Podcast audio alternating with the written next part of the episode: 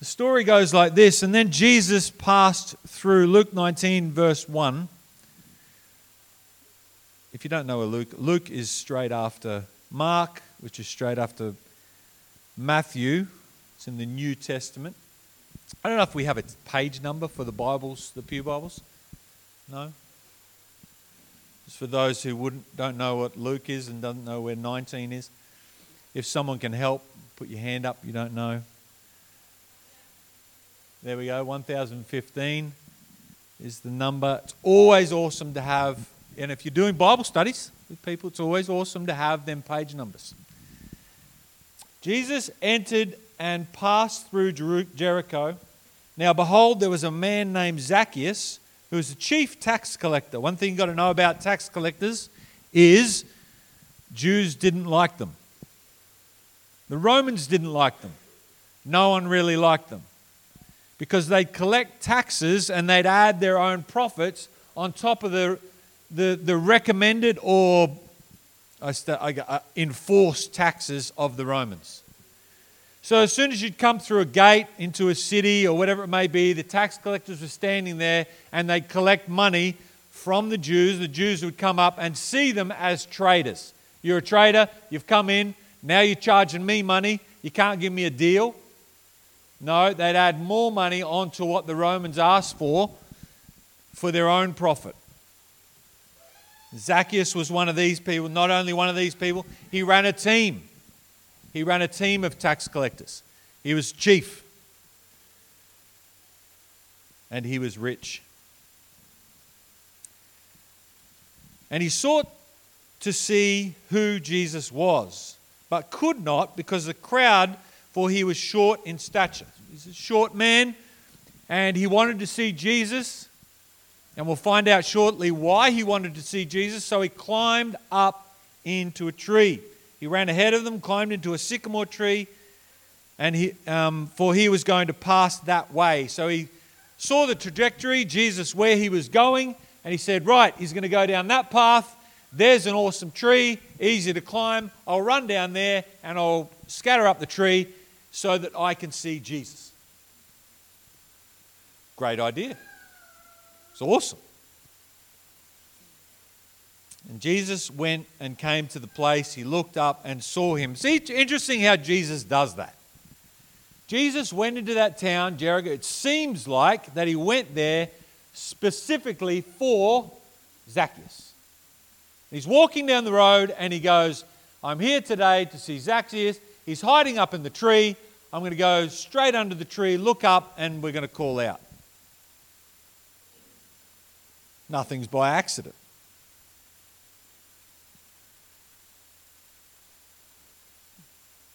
And he said to him, Zacchaeus, make haste, come down. For today I must stay at your house. Can you imagine how this would look to the Jews that are following Jesus? To the people who are following Jesus? Here's a guy who is a traitor. Here's a guy who, who has just dogged everyone in the Jewish religion and family.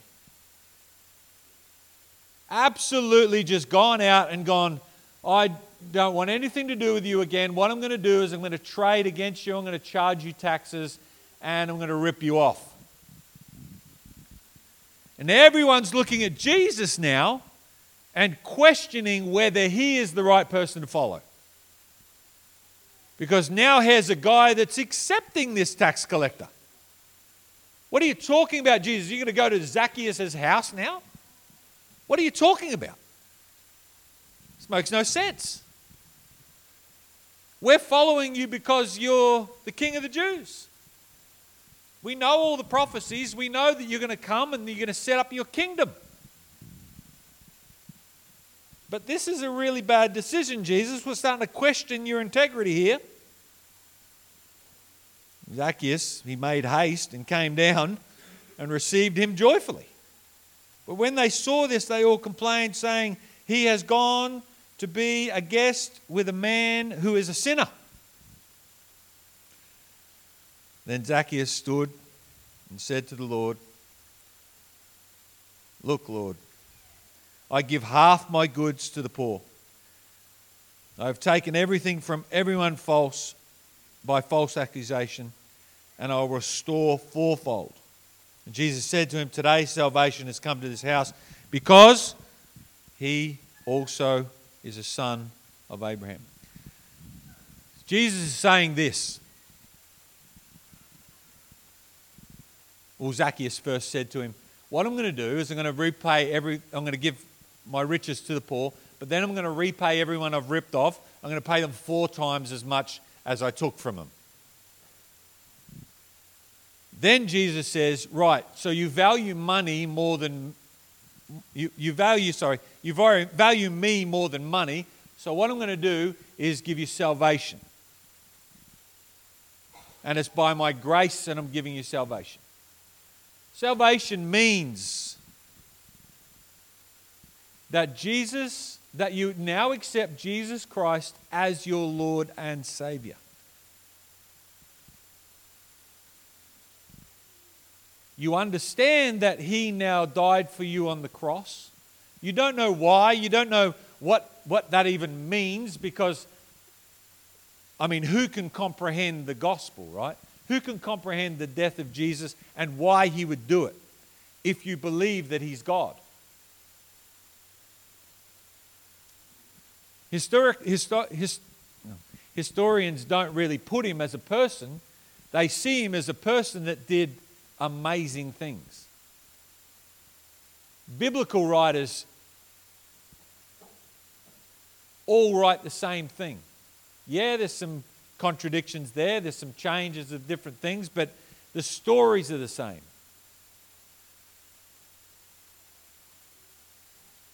Here's a guy that changed the dates. We're in 2023 AD after the death of Jesus. Before that, it was BC, before Christ. Something special about this guy that came and did these amazing things. The hardest thing for us, though, is that we, unlike Zacchaeus, didn't get to see Jesus, didn't get to see the miracles, didn't get to, to hear him speak. We just read about it. But the biggest evidence, the most convincing evidence that Jesus Christ lives, is that when you accept Him as your Lord and Savior, and you say, Jesus, I want you to be Lord of my life, I want you to come into my heart, you get this peace that passes all understanding.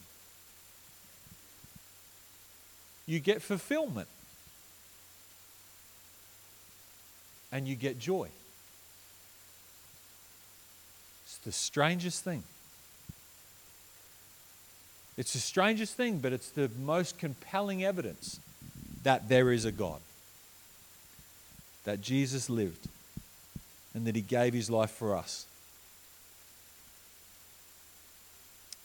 And faith.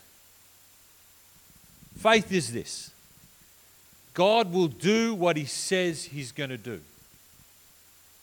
I believe that God will do what He says He's going to do.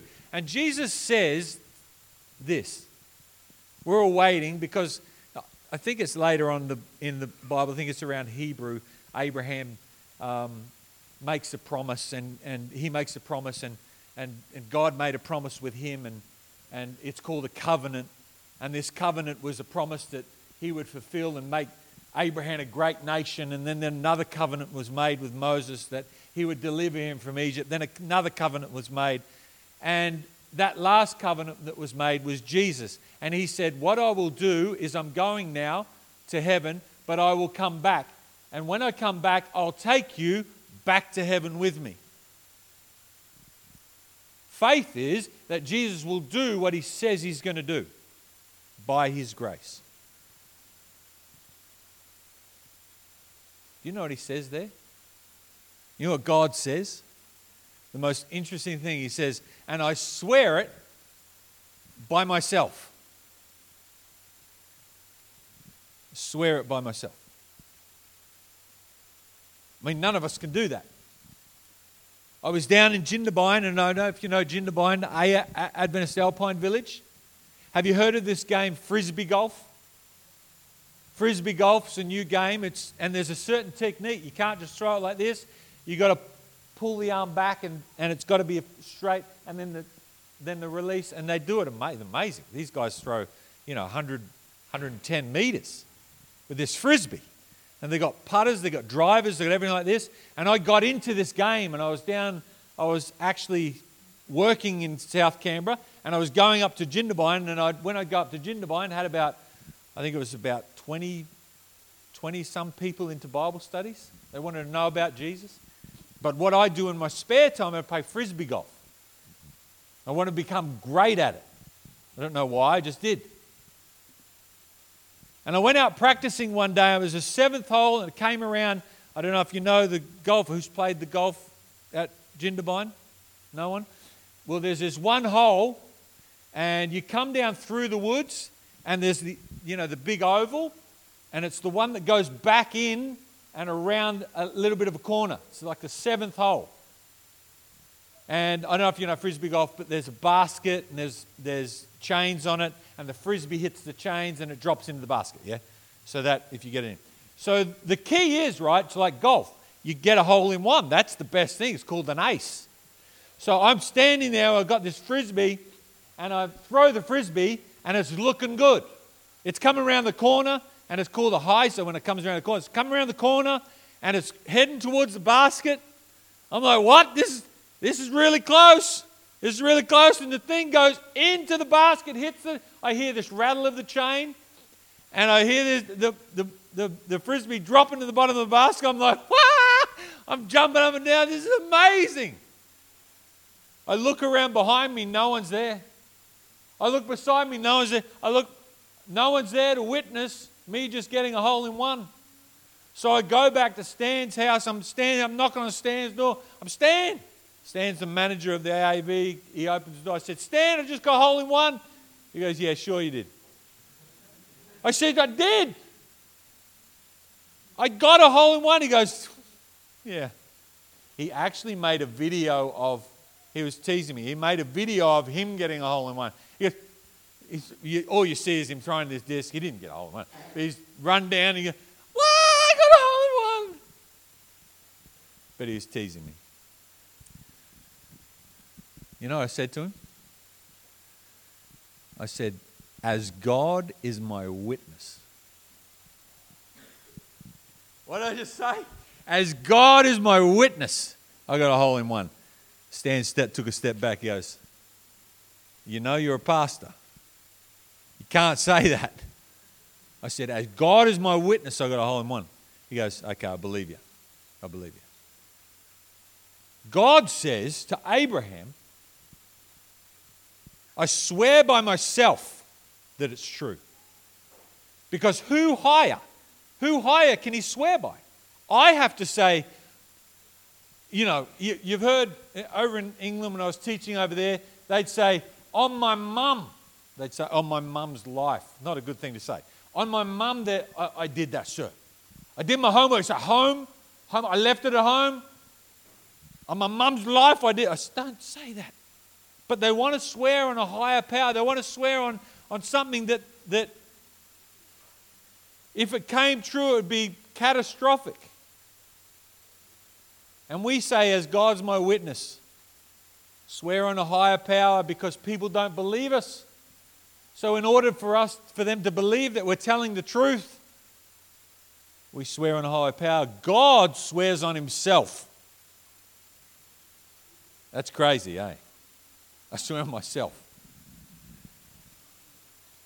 He said, every covenant, every promise that he made, I swear on myself I'm coming back. And you look through the Bible and you look at all these promises that God made, and you look how every single one's come true. The only one that hasn't come true is Him coming back. And we are gathered here today in this church because we all believe. And if we don't, we're going to. We all believe that Jesus Christ is coming back to take us home. This is not where the sermon's meant to go, but I'm going to take it somewhere else.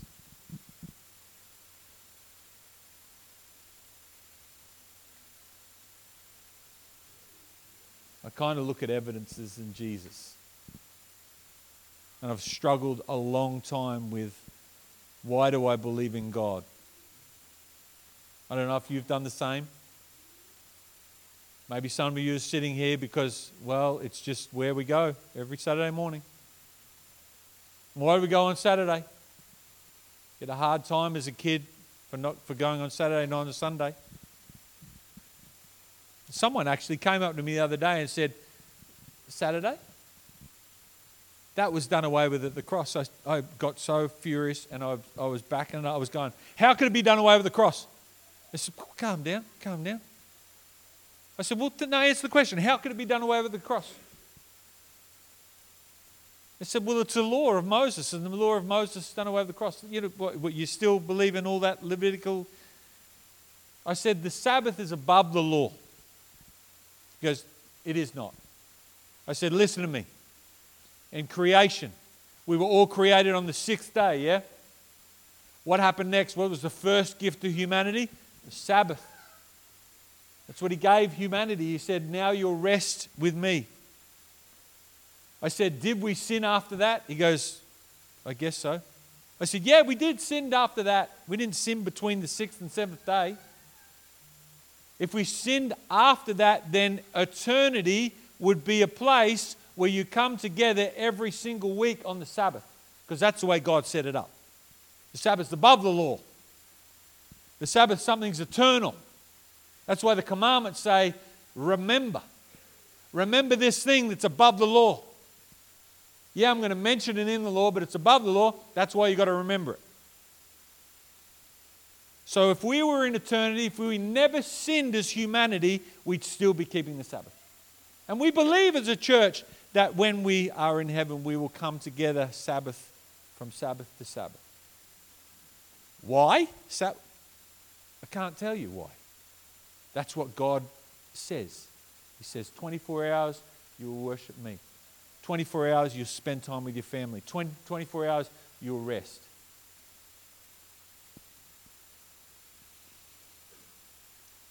last thing that that the amazing grace of Jesus has taught me is this. Um, when my mother passed away, the most rocking thing in my life, it just, it just rocked me. Hit me for six. My rock. Person I'd ring every week and get advice from when she passed away, I, I, I battled with God. And I said, I'm struggling with this. I'm questioning that you're even there. I'm questioning that anything like this, this isn't, this isn't, this isn't the plan. God told me this. Why are you so upset? Remember, why are you so upset? Well, I'm upset because I'm missing her. But why are you upset? Every single one of us see death as unfair. Our greatest fear is not snakes. Our greatest fear is that the snake will kill us. Our greatest fear is not spiders. Our greatest fear is a spider will kill us. Our greatest fear is not heights, it's that we'll fall from the height and die. Our greatest fear isn't those things, our greatest fear is death of a loved one or death of ourselves. That's our greatest fear. Our greatest desire is eternal life. As humanity, you can get the biggest atheist in the world, they'll come to you and say, I don't believe in God. I said, Well, your greatest desire is eternal life. Because if I had a bottle of water up here, you know, the plastic bottle of water, if I had a bottle of water and said to you, this will give you 50 years more in your youthful state, not old state, youthful state, 50 years more, would I be a multi billionaire? 100% I'd be a multi billionaire. Because every single human on the earth, greatest desire is eternal life. That's why we're upset at funerals. That's why we, we, we don't see the purpose in it. That's why we're, because it's unfair. This was never the plan. You were made by a creator that put this thing in you that said, You are meant for eternal life. And if you have a desire for eternal life, everyone's looking for it. Everyone's looking for it. Everyone's trying to get young. We've got Botox in the cheeks. Everyone's trying to look young. Everyone's trying to be youthful. If you had the answer to eternal life, that would solve humanity's problem.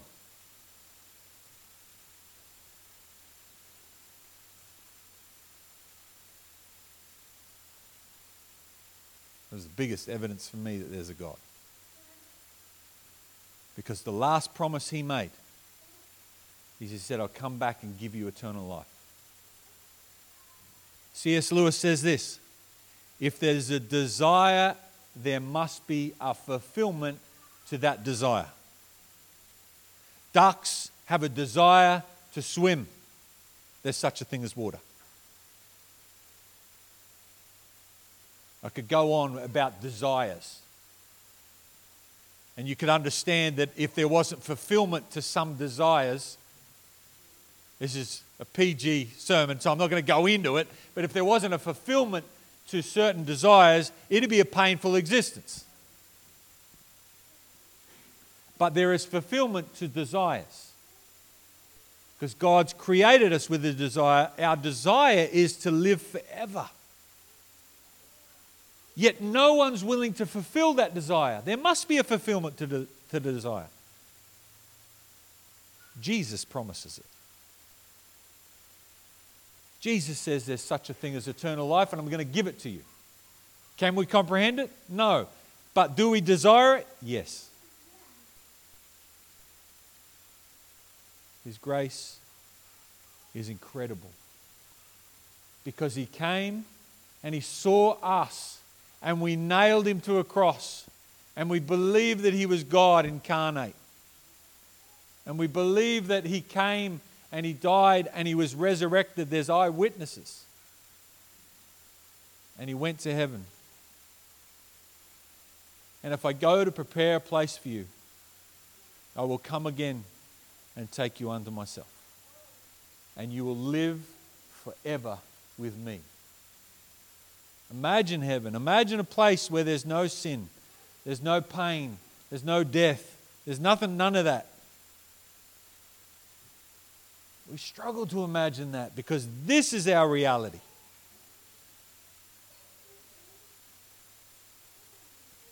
Faith is believing that God, what God says He's going to do, He's going to do.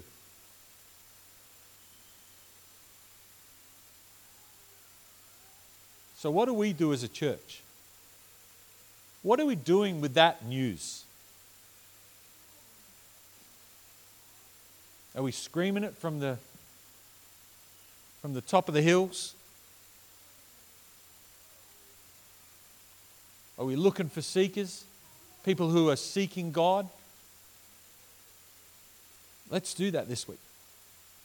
Let's do that this week. Let's share the good news of Jesus Christ. You might speak the gospel, you don't preach the gospel by what you do. Treat people nicely, treat people kindly. People not, might not be ready that, okay, I've been working with you for a while now. Open your Bible, we're going to read about the gospel. They might not be able to take that. That's not an approach that's probably good. But let them know that something's different about your life. Let them know, let them see the peace, let them see the joy, let them see the, the actual comfort you have in living. Because that's what God gives you. And if you don't have that, it sounds like you need a rein, reintroduction to Jesus.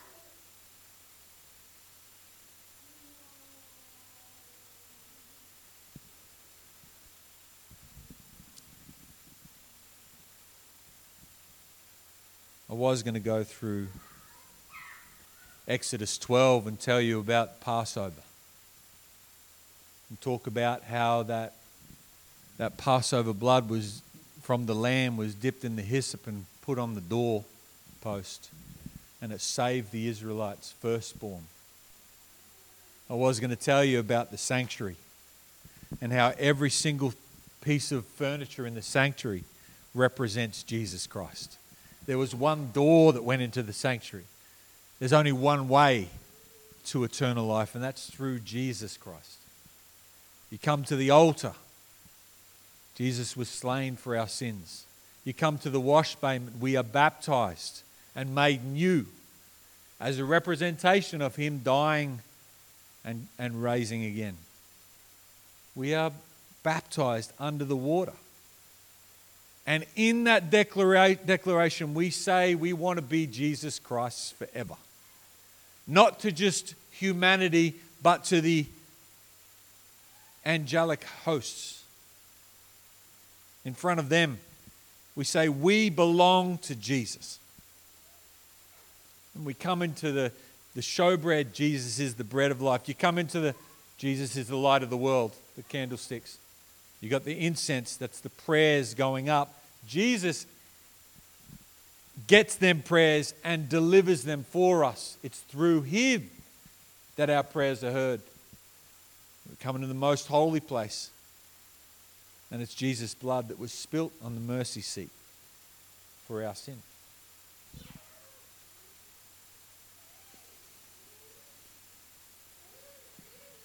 Zacchaeus had no right to come to Jesus. Zacchaeus had no right to be part of the number. His life was a life of greed. He had chosen his God, and that God was money. Yet, Jesus came to him and said, I've got another plan for you. Zacchaeus says, I accept it. I accept you as my Lord and Savior. I don't know what that means now. I don't know what it means, but I know I want peace. I know I've been struggling. I've been struggling with this discomfort of, of people hating me. I've been tr- struggling with this discomfort of people not treating me right. But now they do because I know you. Zacchaeus was a great example of the grace of Jesus Christ. And every single person here, Jesus comes and he offers us the same grace and says, You may not be living right. You may not be the best version of yourself, but I want to offer you the grace. And by faith, take that gift and I'll give you eternal life. It's that simple. Yes, as Adventists, we've got a lot of fundamental beliefs. And yeah, they are a very good res- description of what the Bible says.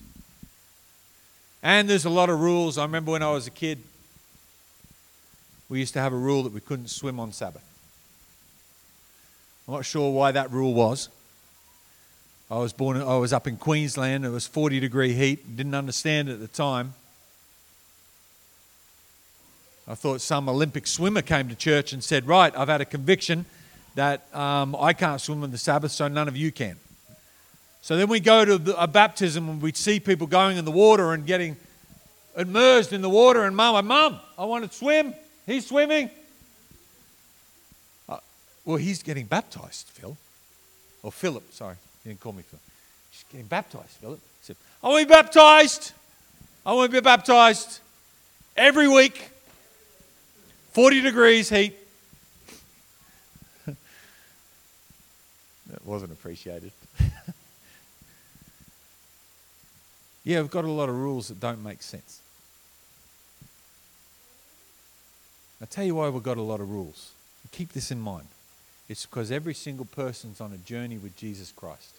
And the loud ones, the loud people, make their conviction known to everyone. Just follow Jesus. And He'll convict you on the things that are important for you. And He'll take you on a journey. And you may not be perfect day one. Guarantee you won't be perfect day one or day 50. But Jesus will take you on a journey to get your life right towards peace, towards joy. And this is what Zacchaeus did. And he made the first steps. He sold everything he had. And he paid back everything he owed.